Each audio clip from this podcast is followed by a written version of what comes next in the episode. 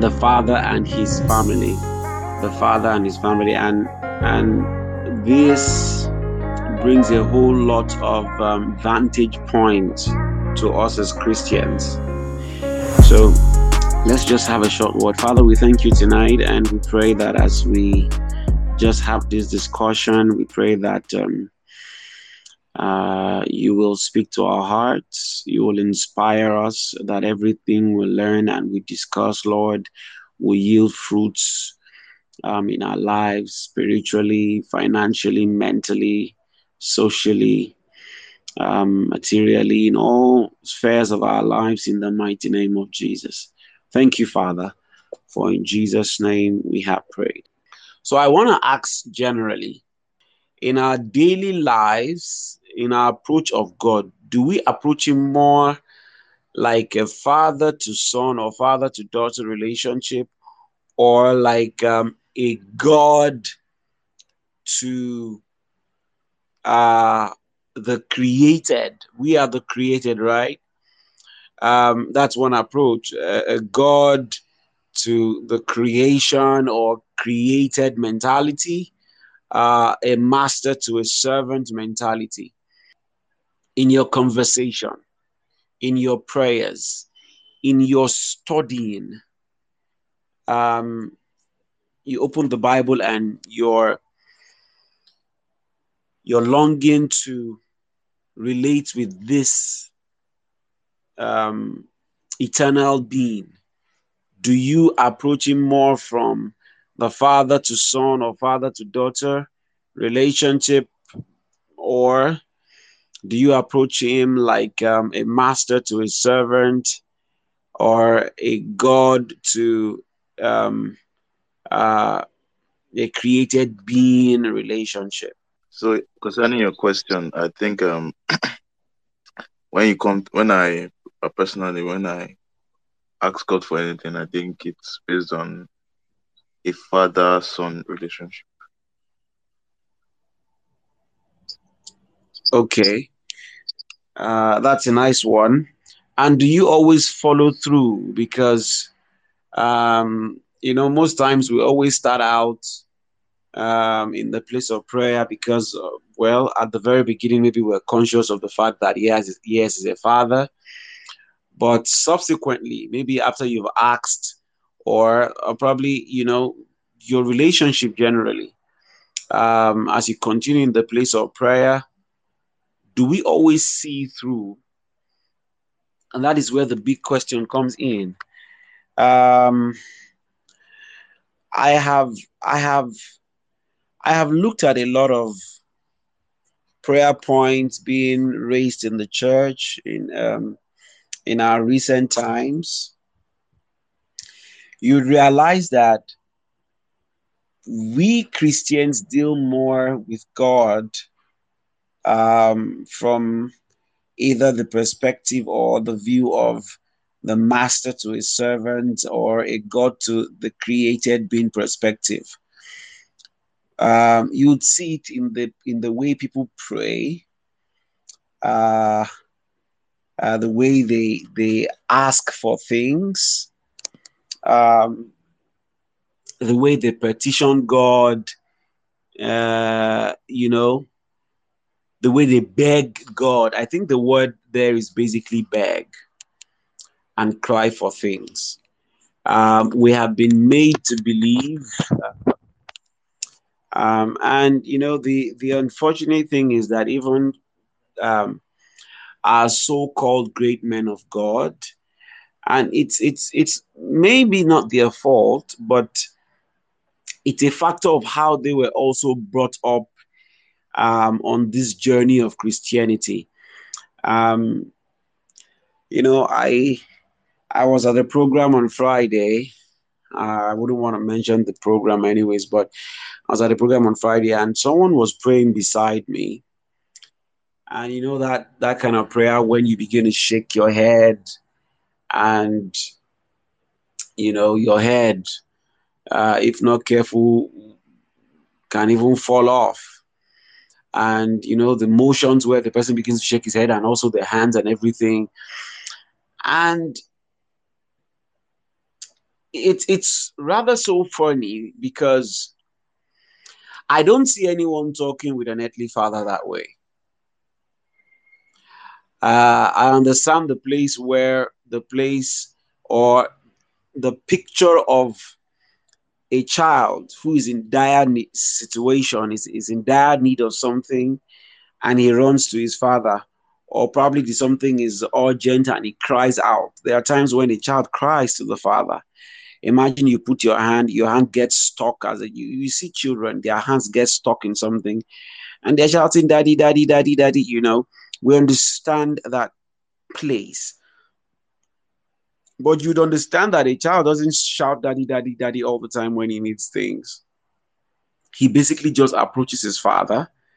Sometimes he takes hold of these things even without asking the father you know? But we have been made as Christians to, to live a certain kind of life.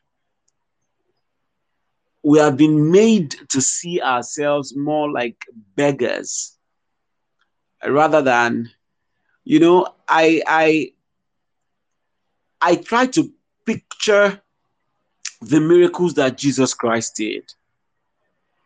I, one of the miracles that struck me um, the miracle of um, that's uh, um, the centurion coming and you know and when he came to jesus this guy isn't this guy's a roman soldier he's an unbeliever he came to jesus christ and said see i have someone at home that is sick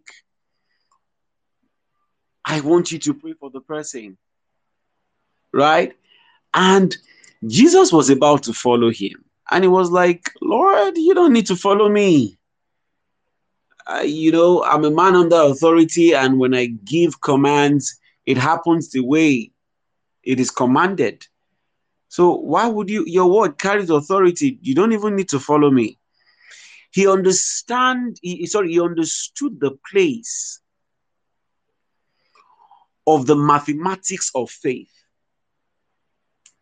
He understood that, see, when if when a son comes to the father and says, Father, I want to take your car out.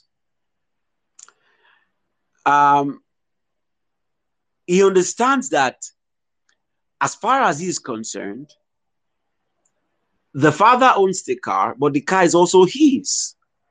He has all the right in this world as long as he doesn't disobey the father or the father puts um you know um, an embargo or something. No. As long as there's a smoothness. And even to a certain extent even when there's no smoothness there are still some things that because he's a child or a son his understanding is wired to make him understand that see these things are my certain rights and privileges but when you see an average Christian today, it is not so. We're basically begging for everything back and forth. Um, I, I, I would like to first read John 16, 26 to 27. And I'll read from the Amplified Version. John 16. John 16, 26 to 27 uh, Jesus was saying here, he says, At that time you will ask or pray in my name.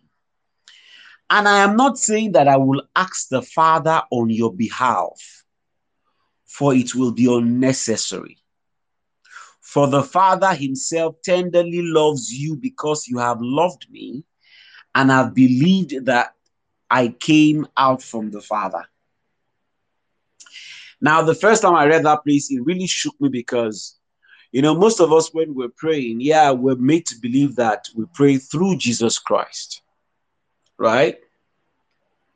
Now, we we we fail to see that Jesus is saying here that see, I have created the way, the path already. Now you are sons. You, don't need to come through me to get to the Father. I know we have been told that we pray through the name of Jesus. And that is basically un, un, un, understandable. What that place means is that he was the one who created the pathway. So we pray in the name of Jesus. His name is like the signed check. What this passage is saying that is saying is that you don't have to give this the check back to someone to take it to the bank for you. The bank being God here. You know, it's just like um, there's only one person who is um, valid to enter into the bank, right? And Jesus being that person. Now, we have the mentality in our minds that we have to give the check to Jesus to take it to the Father. No, that's not what he's saying there. Or that is not that that is that has been the mentality we have we have been made to see, but that is not the case. What he's saying is that anytime you pray, there's a blank check already signed in my name. You walk into God's presence by yourself and ask and drop the check, and you'll get your request. I don't need to take the check in there for you. Because as far as you are concerned, the Father loves you just the same way He loves Jesus Christ. And we established that in John 17 23. I, I think I would like to also read that. John 17 23. Um, you know, some people are so spiritually um uh what's the word now um psyched up that they feel oh why would someone say god loves us the same way he loves jesus? It means they don't understand the the value of what jesus has come to or what jesus came to do. Basically what jesus came to do was he came to establish sonship for us. I know the Bible uses the word adoption in like four places, but we need to understand that yes, we are adopted. It's a process of adoption. But you know, the worldly adoption is totally different from the spiritual adoption. Now, the worldly adoption um, is clear. We know that no matter how much someone says he adopts you, his blood still does not flow in your veins.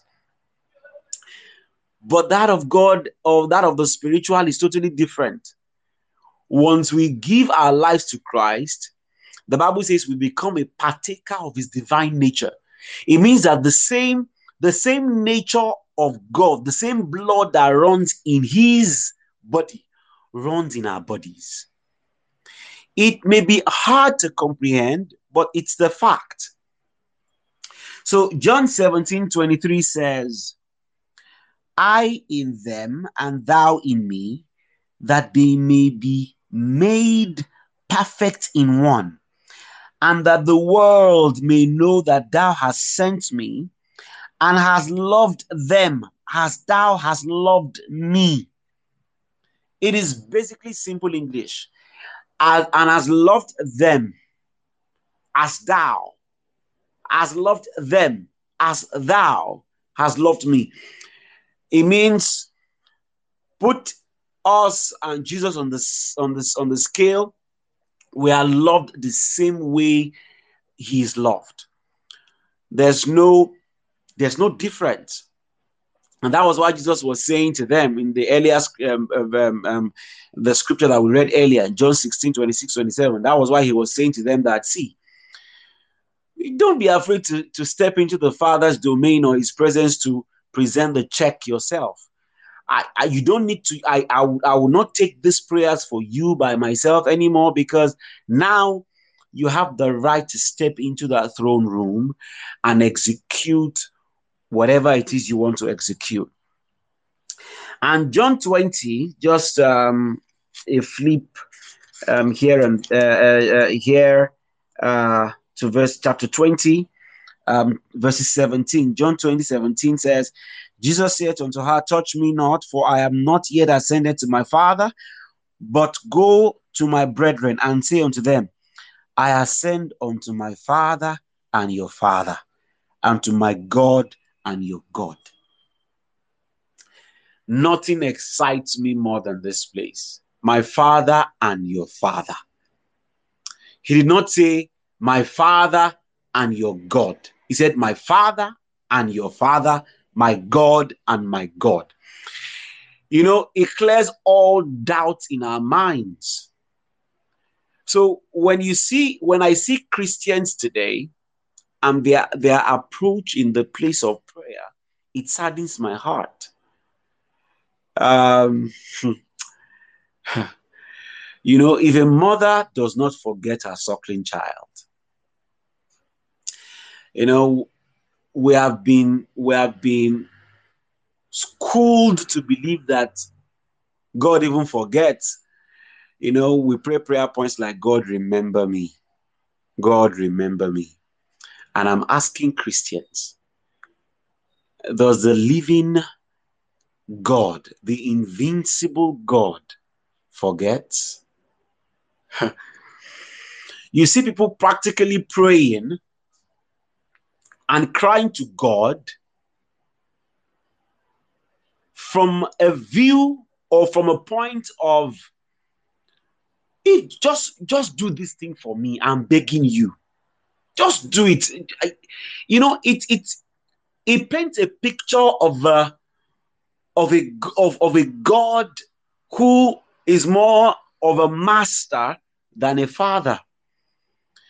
I've always said it um if you go along if you're if you're driving and you see beggars on the road you won't suddenly stop by and wheel half of your wealth to a beggar on the road.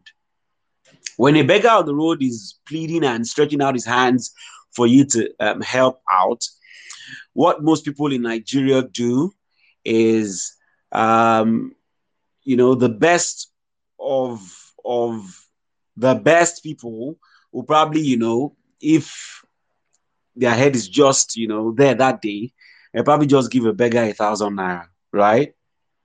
Which you would even hardly see. Now, that is exactly the picture a lot of Christians paint when they are approaching God. They are seemingly going on their knees and they are saying, if, if it's just 15 naira, just give to me so that I can eat and at least fill my belly you know just just something to to put in my belly. And the whole bible doesn't paint god like that. You know if you take go back to the the, the story of the prodigal son. See the child the prodigal son himself the child who had gone wayward he had done everything that defiles righteousness I mean, he collected, imagine, and that is how sweet God is. This is someone who has asked for his own portion of his will, the Father's will. So, if by mathematics or by the nature of things, that means after spending everything he asked for, there's nothing remaining for him again from his father. Because obviously uh, you've taken your share. But this guy went ahead spent everything that the father gave to him, everything that accrues that should accrue to him as one of the sons of the father. He got it. He went away, burnt everything. He went to the whore, he went to whores, he went to brothels, and you know, he spent the money foolishly. Now, he the Bible said he came back to his senses. And he just said, see, if if my father's servants can have certain privileges, I think if I go back, I think worst case scenario, I can partake of those privileges. And he went back. And from afar off, the father saw him and ran, embraced him, gave him a new ring, gave him a new sandal, gave him a new robe, you know, scripturally, these these things that I just mentioned, they they have their meanings. A new robe, a new sandal. Now, this guy hadn't even started begging. He what his what his plan was was I'll get to my father and I'll beg. Father, if I know I've committed treason, I've done this, I've done that, just let me eat with your servants. He had not even opened his mouth yet. This now, because so many times we're not being practical, we're not being biblically practical. Even though some of us have done the worst of things, the Bible is making us understand here that if you go back to God, all you need is come back to your senses. All that God requires from you is come back to your senses. Come to Him. And from the gate, He would run and He would bombard you with all the blessings to the extent that, see, the elder the, the elder one was angry because he came from the farm now from the farm now imagine someone who was diligent at the moment he was diligent he was working. In fact he was just coming from where he was being diligent. And he saw that some sort of celebration was going on and um, he asked the particular servant what is actually going on? And the servant said oh your brother has just come back and the father's your father said we should kill the fatted calf. And he was like really? I have been here. So he went to the father in, in anger and said father i have been with you all this while it never even crossed your mind to kill that fatted calf or one of these fatted calf for me and the father replied him and said really son you are with me always at your own discretion you could take any one of these things and kill without even asking me. Now, Jesus was trying to make them understand that this guy does not even understand his father. He didn't even understand a place of, of the position of sonship that he had. Because he the father was saying, You didn't even need to come to me. You don't need to come to me to get permission for these things. You know, okay, let me go a little deeper. Um, there's no place, there is no place in the Bible, uh, I mean, in the New Testament, in this dispensation, where you would see any one of the disciples of Christ pray some certain kind of prayers. Watch out for their pattern of prayers. Do, do a, a deep study. Read from Matthew to Revelation by yourself all over again if you have done it before and see the pattern of praying they did. You will never see any one of them say, Lord, anywhere the enemies are gathered against me, scatter them. you won't see Paul pray such prayers.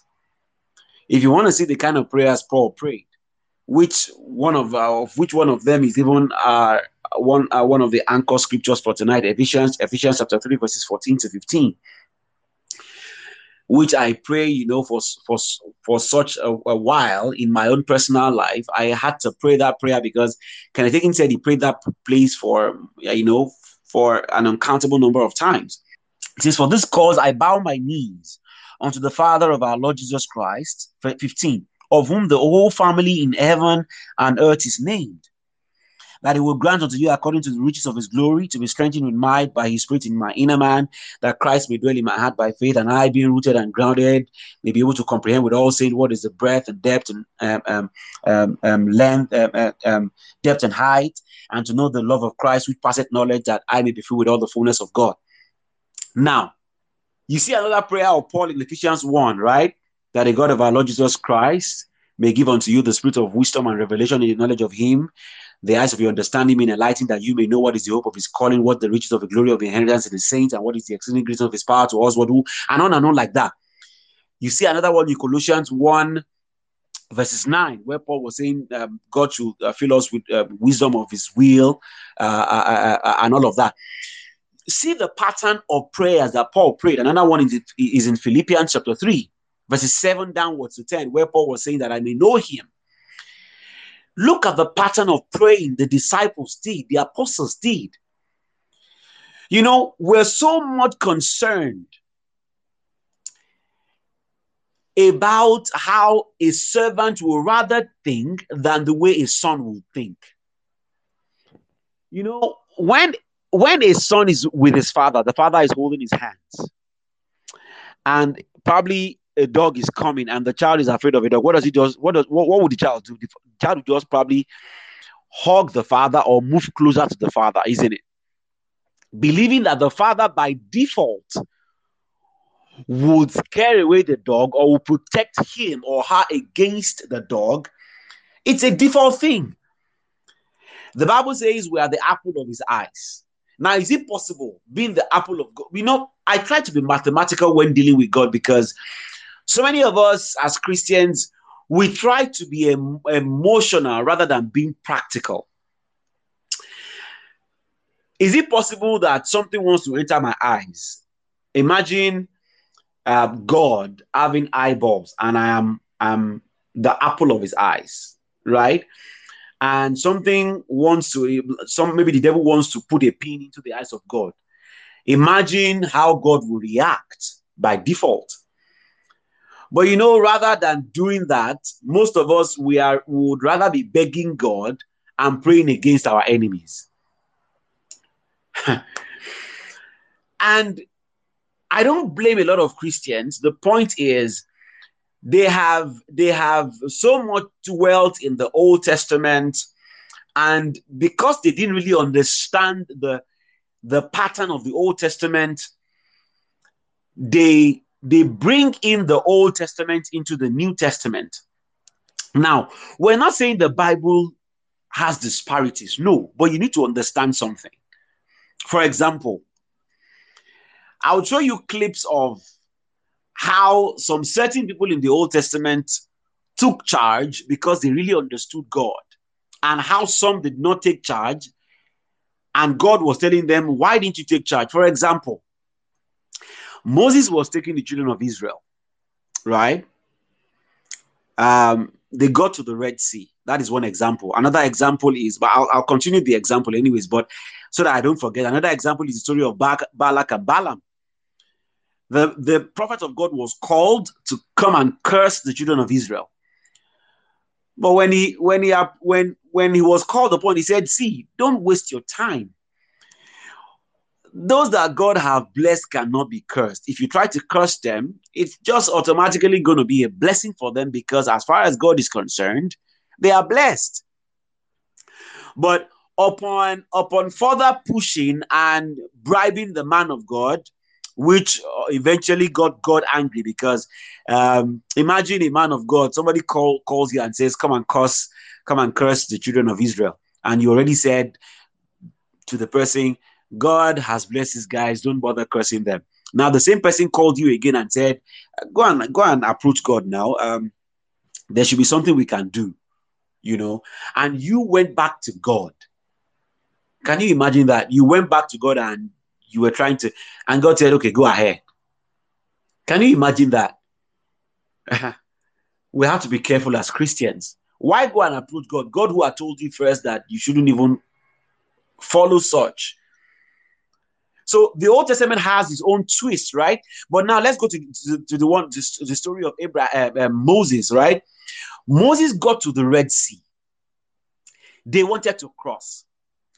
The children of Israel were really pushing hard and you know they were like you brought us out of egypt to bury us right to kill us uh, because probably you know um, we didn't have enough burial grounds or thereabout but you know and they were pushing the whole thing on moses and moses cried to god and god said guy why are you calling? Why are you, why are you guys wasting your time and calling out to me? He said, What is in your hand, Moses? The rod is in your hand. Stretch forth the rod. Now, God was basically telling Moses, you you didn't need to call. You didn't you you don't need to call. You didn't need. You didn't need it. Calling on me for what? You you take the reins. I have given you the authority. I gave you a rod, a staff and I put everything you needed in that staff, and that staff symbolizes Jesus Christ. Is a type of Christ. And you know, God said, just do the do, do this thing and you know, go ahead. And you find cases where Moses Moses took because I think he started learning. Look at when Dathan, Korah, and Abiram, you know, came up against him. And you know what Moses said? Moses said, See, guys, huh, you have challenged me today. You guys will only die a natural kind of death or in common type of death, except I'm a man of God. And the Bible says the ground opened and swallowed them. He took the reins, he took the, the authority into his hands because God expected him to do that.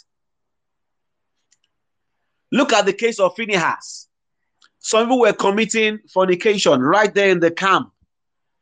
And Joshua, they were, you know, it was terrible in the camp because God was killing, God, God you know, his, his eyes cannot behold iniquity. And God started killing. And this guy took the spear, went straight into the into the uh, tent where they were committing the abominable act, and he speared them through. And God said, "Wonderful, wonderful."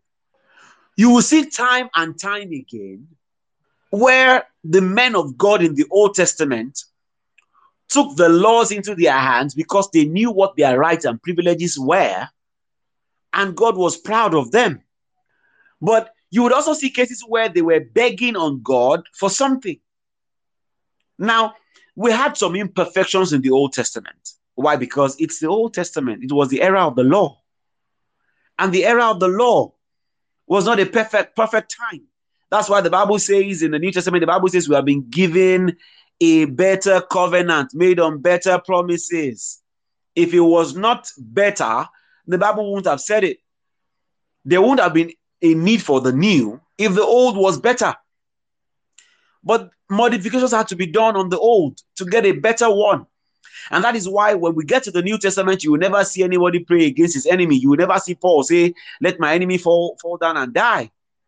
That's not his business. His own business was as far as I remain in love with my father, my father knows his duty. You know, it's it's so sweet to see God from the from the vantage point of being a father. And that was the whole thing that Jesus Christ was trying to establish to the disciples. He said, My Father is always with, with, with me because I do those things that makes him happy. I please him always. It is a certain thing. You know, go back to the story of when Jesus was to raise Lazarus. He said something there that that I, I just discovered a few weeks ago.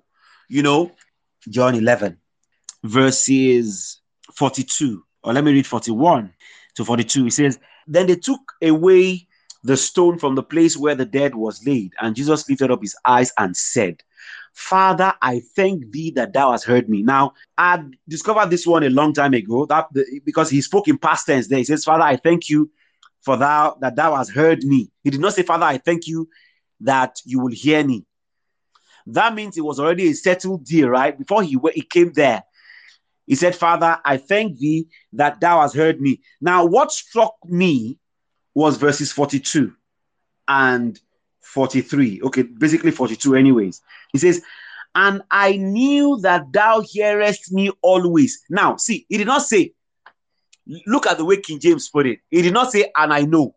He said, and I knew.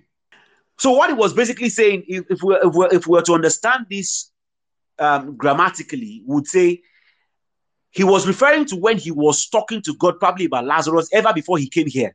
He says, and I knew that thou hearest me always. That is when he was praying. He had a certain confidence that, see, as far as I am concerned, as a son of my father, he hears me always. He says, and I knew that is when wherever the past when he was praying or talking to God about Lazarus or thereabout, he said, and I knew that thou hearest me always. He now said, but because of the people which stand by, I said it, that they may believe that thou hast sent me. Now, he did not need to pray for Lazarus to come forth there, but he said it for their sakes. I don't know if you understand what we're saying here.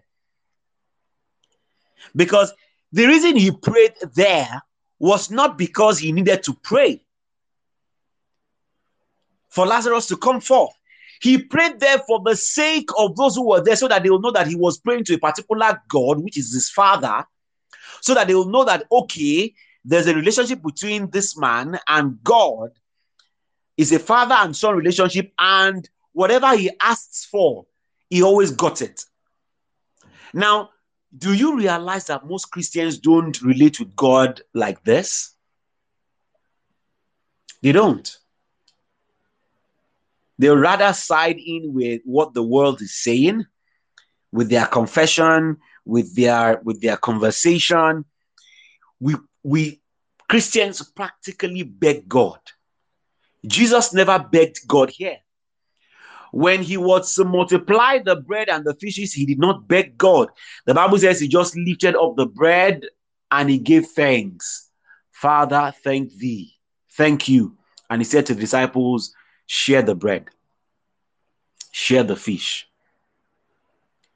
When he was on the boat with them and there was a storm, see the way he also acted and see the way see see his question to them when they woke him up and they said carest thou not that we perish he said unto them guys what is all these things now what are all these things you're asking me why why you why I, I i'm tired why do you have to wake me up you could have done this yourself. While they were saying, What manner of man is this? He was saying, Guys, it is not a question of what manner of man that I am here. It's a matter of if you had done this thing yourself, he would have answered you the same way he would answer me. And would see that immediately after Jesus Christ left, they learned their lesson. See, when Peter and John were at the beautiful gate, they did not pray. Oh. You know, most times we're so keen about praying, praying, praying. Look at all the people that Jesus Christ healed. How many of them did he actually pray for? He'll just tell them, Oh, your faith has made you whole. Go and show yourself to the priest. Oh, woman, your faith has made thee whole. Oh, according to your faith, be it unto you. He did not say, he did not start a series of prayer points and say, Father, in the name of Jesus, oh, I thank you for yesterday. I thank you for today. I thank you, all this. I mm-mm. he had settled all that in the place of prayer. There's a relationship, there's a standing or working relationship. All you need to do when you're faced with a problem is address the situation. except God says, okay, pray for this and that. That is where you have an express instruction from God. But aside that, you would never see Jesus Christ call on the Father when he needed to do those things. And are we trying to imitate him the same way he lived? it's funny. And that was what happened to Peter, Peter and, and John when they got to the beautiful gate and the man was asking for alms. Peter, the Bible says, and Peter looked at the man. He stared at him and said, See, guy, silver and gold, I don't have it. I don't have any of that.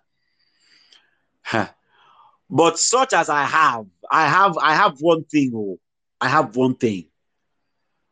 And that thing which I have, I'm giving to you now in the name of Jesus. Rise up and walk. That was a conversation. He did not close his eyes. He did not say, okay, close your eyes, let us pray. No. It's a conversational thing. He said, it's just like you're talking to someone, oh, the person is asking for alms, and you just say, oh, I don't have silver and gold, but what I have, what I, the only thing I have that I was given was the name of Jesus. Because when Jesus was going, that was what he said. He said, see, I give you this name. Whatever you ask in my name now, it is done. So that was what Peter was basically, that was what Peter basically did. He looked at the man and said, See, I don't have silver, I don't have gold, but I have something, and that is the name of Jesus. Please, in that name, rise up and walk. It was a conversation. When the when the possessed girl was following Paul and was was you know trying to give recommendation to Paul, Paul did not close his eyes and pray. Obviously, Paul knew better that you don't get recommendation from the devil from the devil. The same way people try to, you know, try to give Jesus Christ recommendation, but the Bible said he knew men. He did not put his, his life or his his uh, his account into the hands of men because he knows he knows that these men they are only in it for what they are gain. So Paul knew better. Paul just you know he just spoke the words, and we don't relate with God like this anymore. Most Christians don't. Would rather beg God on so many things. And and that is why I love a man like Smith Wigglesworth. That was why he was referred to as the apostle of faith. A lady came to him, no, not a lady now. A, I think a guy came to him. You know, somebody told the guy to go and meet him.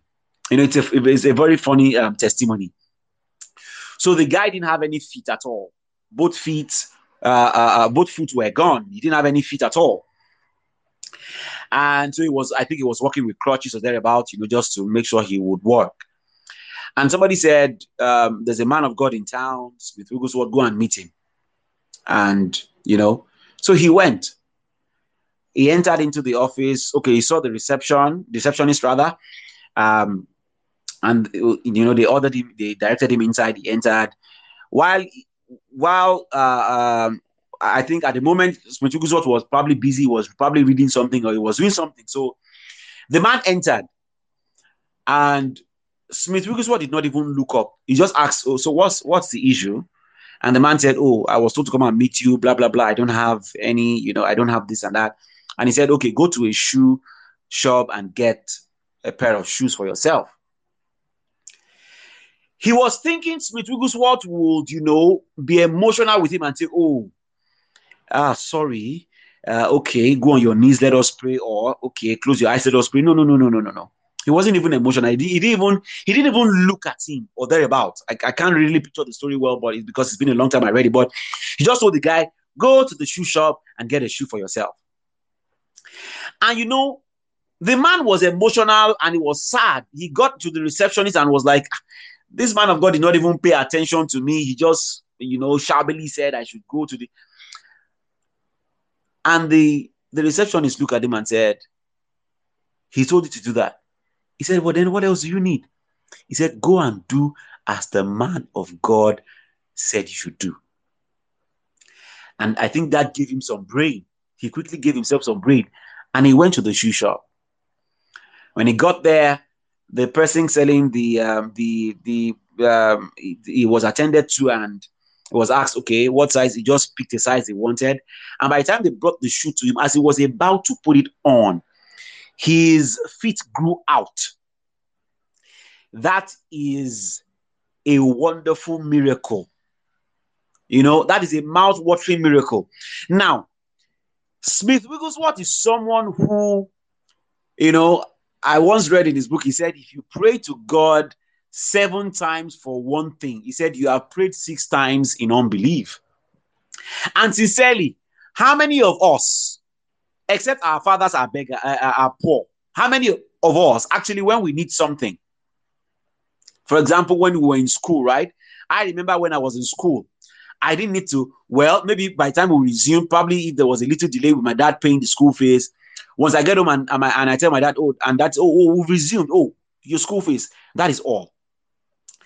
Even if he doesn't pay the next day, probably because he's busy or um, or they're about to go to the bank or something like that, you'd understand that it is settled.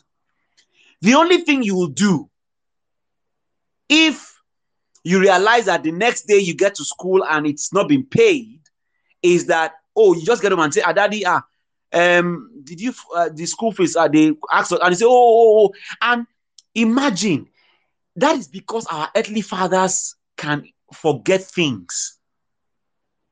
But even in the best of scenarios, you realize that your earthly father is more concerned about paying your school fees even than you that you're going to the school. How much more God? And it showed expressly in the life of Jesus himself.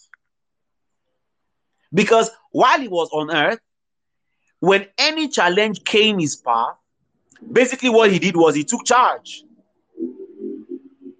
Look at when he was told to, when they were told to pay tax. He just told disciples, okay, uh, well, we know we should not pay tax because we're we're sons, right? Uh, but you know, let's just give unto Caesar what belongs to Caesar, right? And he said, okay, go to the go to the uh, to the sea there or to the river there, uh, put in your hooks. The first fish you bring out, uh, you know, you get a coin there. Come and give it. He was practically in charge, always in charge. There was no situation where he begged for a certain need. The father and his family. Do you consider yourself as part of the family of God? Do you really consider yourself a son or a daughter? And that was why I asked at the very beginning, I said, when you're relating with God, how do you relate with God? In your conversation, your confessions, in your prayers, would you rather beg God or take charge of things when you're praying to Him? How do you approach Him in the place of prayer?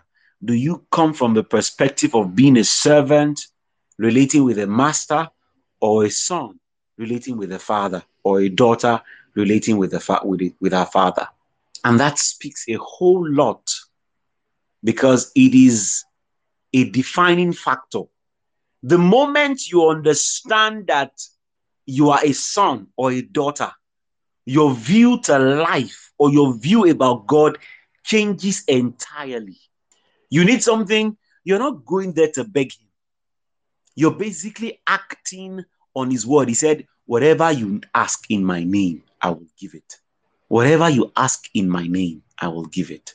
You know, we're not supposed to shy or to be shy when we're asking God for things. He says, Ask till your joy be full. You know, put a picture in your mind. When you take your children out, maybe for dinner or an outing or a picnic, and you have a, a, a, a, a, cooler full of food and drinks and all of that, and you know, your son is there with you. What you have, you yourself cannot finish it. Even with everybody eating, it still would remain a whole lot. And your, and your son is asking, Mommy, I, I, I want more. You say, Are you sure? Are you sure that is enough? Let me put more. You you you're willing to give more because you have more in abundance to give than the child is willing to ask. Why? Because it is your child, the father and his family. You know, there are certain things I don't I don't pray to God for. I thank God for them, but I don't pray to God for it. I don't say, Father, um, uh, every demon from the pit of hell trying to destroy my destiny and all of that, everywhere they are gathered against me and all of that. What is your own with where they are gathered? There's a fact, there's a promise, there's a principle already stated in the Bible. Even all the way to Isaiah, the Bible says, and surely they shall gather. But anywhere they gather, they shall not, their gathering shall not be uh, prosperous. So, did he say you should pray? There was no instruction there that says pray. The Bible only said that surely they'll gather. Anywhere they gather, whatever they do will not prosper. So he never gave a commandment to say you should pray and that God should even scatter them. All you need to do is you just keep enjoying God. Whatever the Bible didn't say you should pray about, don't bother praying about it. The Bible says, ask for your daily bread, then ask for it. The Bible says, oh, deliver me from evil, then pray that because the devil is out for you. And it's it's when, when the Bible says deliver me from evil, when Jesus was leading the prayer and said, Deliver me from evil, you need to see the broader picture of what he was praying for. He is not saying that by default, when the enemy throw an arrow at you, that it will hit you. No, it won't. But if you fall into temptation, the evil will conquer you. So it's it's a broader picture. You need to see it in a broader picture. As far as you stand, that, that's why you would see when Paul was talking about the, the armor that a Christian should wear. He never said strike or fight. He said, and haven't done all to what? To stand. Stand. He said, put on all the own armor of God and stand. He never said, you know, it's just like a, a soldier put, putting on his full kit. Nobody has given the command that you should go and fight. The only fight the Bible says we should fight is the fight of faith. And what is the fight of faith? You're contending for your faith. You don't want to lose your faith. And how do you contend for it? By feeding on the word of God, by obeying the scriptures. And then you are able to approach the Father. You see, the more you soak yourself in the word, the more the confidence will be built in you that you know, that you know, that you know, that no matter what happens, when you go through the fire, the fire will not burn you. And when you go through the waters, it will not overshadow or overwhelm you. It is a fact. Hebrews 13 5 says, I am with you. I am with you. I am with you. Read that place from the Amplified Version, Hebrews 13 5. You will be wild. Read it from any other version except the King James Version, or read from the Hebrew, uh, sorry, from the Greek Bible directly. You would see the emphasis God put on that place. I am with you always. Always, I am with you. I will never leave nor forsake you. So we need to understand where we stand. Are you a son? What are the privileges of a son? Are you a servant? What are the privileges of a servant? You know, you know that the privileges of a servant is way different than the privileges of a son. The approach of a son is way different from the approach of a servant. The way a servant will compose himself in a living room when his boss is there or his master is there is different from the way a son would sit in the living room when the father is there. When his when his son is in the living room with his father, he will sit carelessly, he will sit, he can roll on the floor, he can do as he pleases, he can stand up, sit down. But when a servant is in the living room with the with the master of the house, even the way he will sit, he will sit straight. He won't even be able to relax well on the chair. He would sit straight and he will be so conscious and cautious of how he's, you know, his surrounding, you know, and all of that. But see the way his son or a daughter will throw the, themselves into the arms of their father.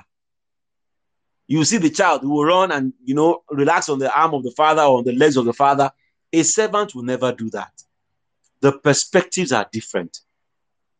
No matter how much a servant is loyal to the master, he will come there's a way he will comport himself when the master is around in the living room but even a son look, look at this a son that is not even the most loyal that is not even the most obedient see the way a son would comport himself is the son will still be playing here and there jumping here and there If that is even a son that is not 100% obedient how much more when his son is now 100% obedient or striving for perfection by God's grace? Imagine how much the father will lavish on him. I just mentioned the case of the prodigal son. This was a, a, a child, a son who had who had dis, disgraced the father, who had done everything that that should make the father disown him. But even even before he opened his mouth, far away before he uttered any words. The father ran because he saw him from afar off. He ran to him, gave him a new sandal, a new robe, a new ring without uttering words. Because all the father needs is your heart. Your heart. Repentance starts from the heart because this will affect your faith life. This will affect the next time you get into God's presence, how you talk to Him. Are you talking in a conversational tone?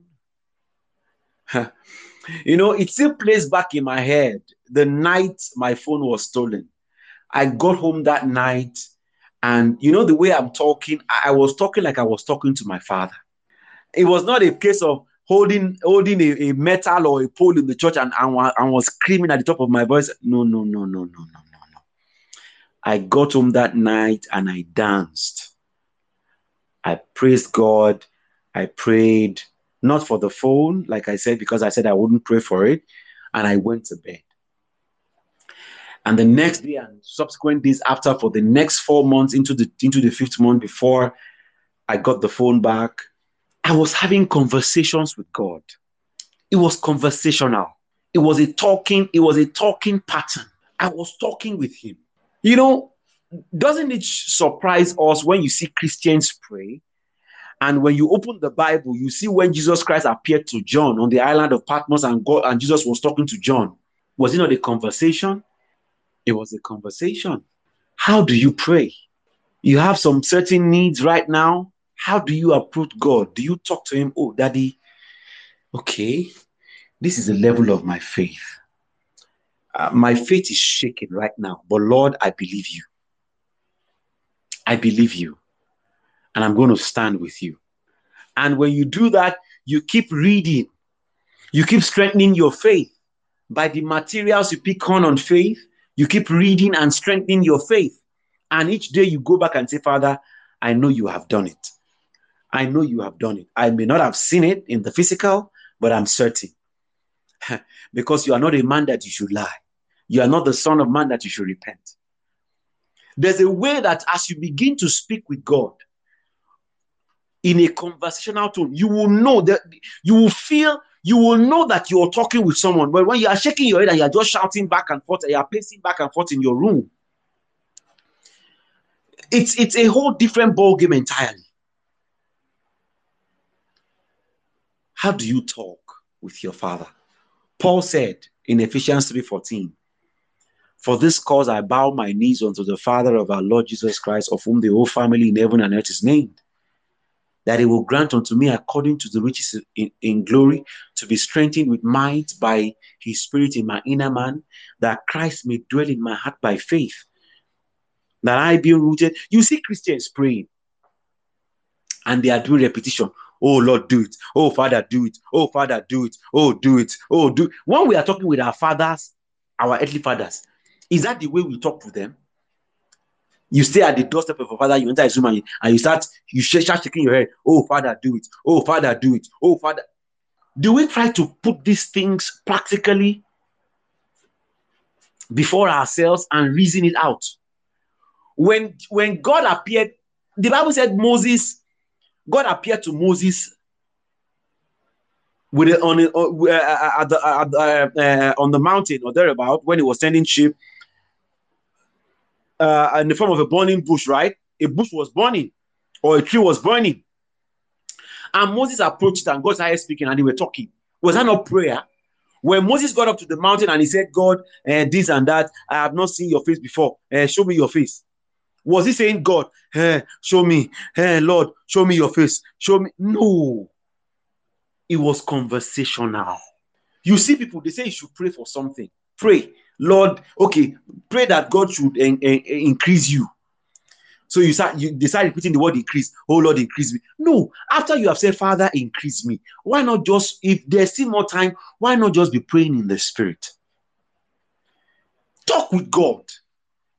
You hear Hagin saying he entered into the bathroom or into the toilet and he was praying. If he was, and I don't know, I, I, there was a particular message of his I, I, I listened to for some years back. That's um uh, what was the title of that message? I think I think it has something to do with uh, the the um, something also with father or, uh, or something like that. And he said he was in a minister's house or thereabout, and he was praying, and he was in the toilet, and he was having a conversational tone. He was praying, and it was a conversational tone. And the minister, you know, that he was in his house, put the the and the, the minister was asking himself, is, is there someone inside the toilet with Kenneth Hagin? And it was like it was a conversational tone. It was on his knees, but he was having a conversation with his father. And like I mentioned at the beginning, there may be times when a, a, child will say, Daddy, Daddy, Daddy, help me. Maybe his hand is stuck in something. There are times that will happen. We understand. Jesus was on the cross and he said, Father, Father, why hast thou forsaken me? He cried out. There will be times when what you can do is cry. You because at that moment you know, it's not a it's not a situation where you can say, "Oh, daddy, I give you." No, that is maybe it, it's a situation that requires a an urgent response. And you say, "Father, help me." We understand, and you can groan in the spirit. We understand. But you see Christians just praying normally in their room, and all they do is they are shaking their head and they are pacing back and, and shaking their head. And by the time they are they pray one hour, they are all sweaty, sweating, and that is not fervency in prayer. No, that is not what it means to be fervent in prayer. You can be on your knees and be talking for hours, or you can pray walk. People see Pastor Adeboye pray walking at the camp. If if you don't get close to him, you know. So people, he has walked past some people and did not even know he was praying, and he will walk like that for four hours and just be talking. When I was serving, that was how I used to pray in the in the Air Force barracks. I'll be walking around. How do we relate with this Father? Our Father, we thank you tonight. We bless you for your word. We thank you for the knowledge that you have given to us on this topic. Father, we pray that as from tonight, the eyes of our understanding will be enlightened. We would see how to relate with you the way we ought to. And it will yield results as your word as predicted. Thank you, Father, for in Jesus' mighty name we have prayed. Amen.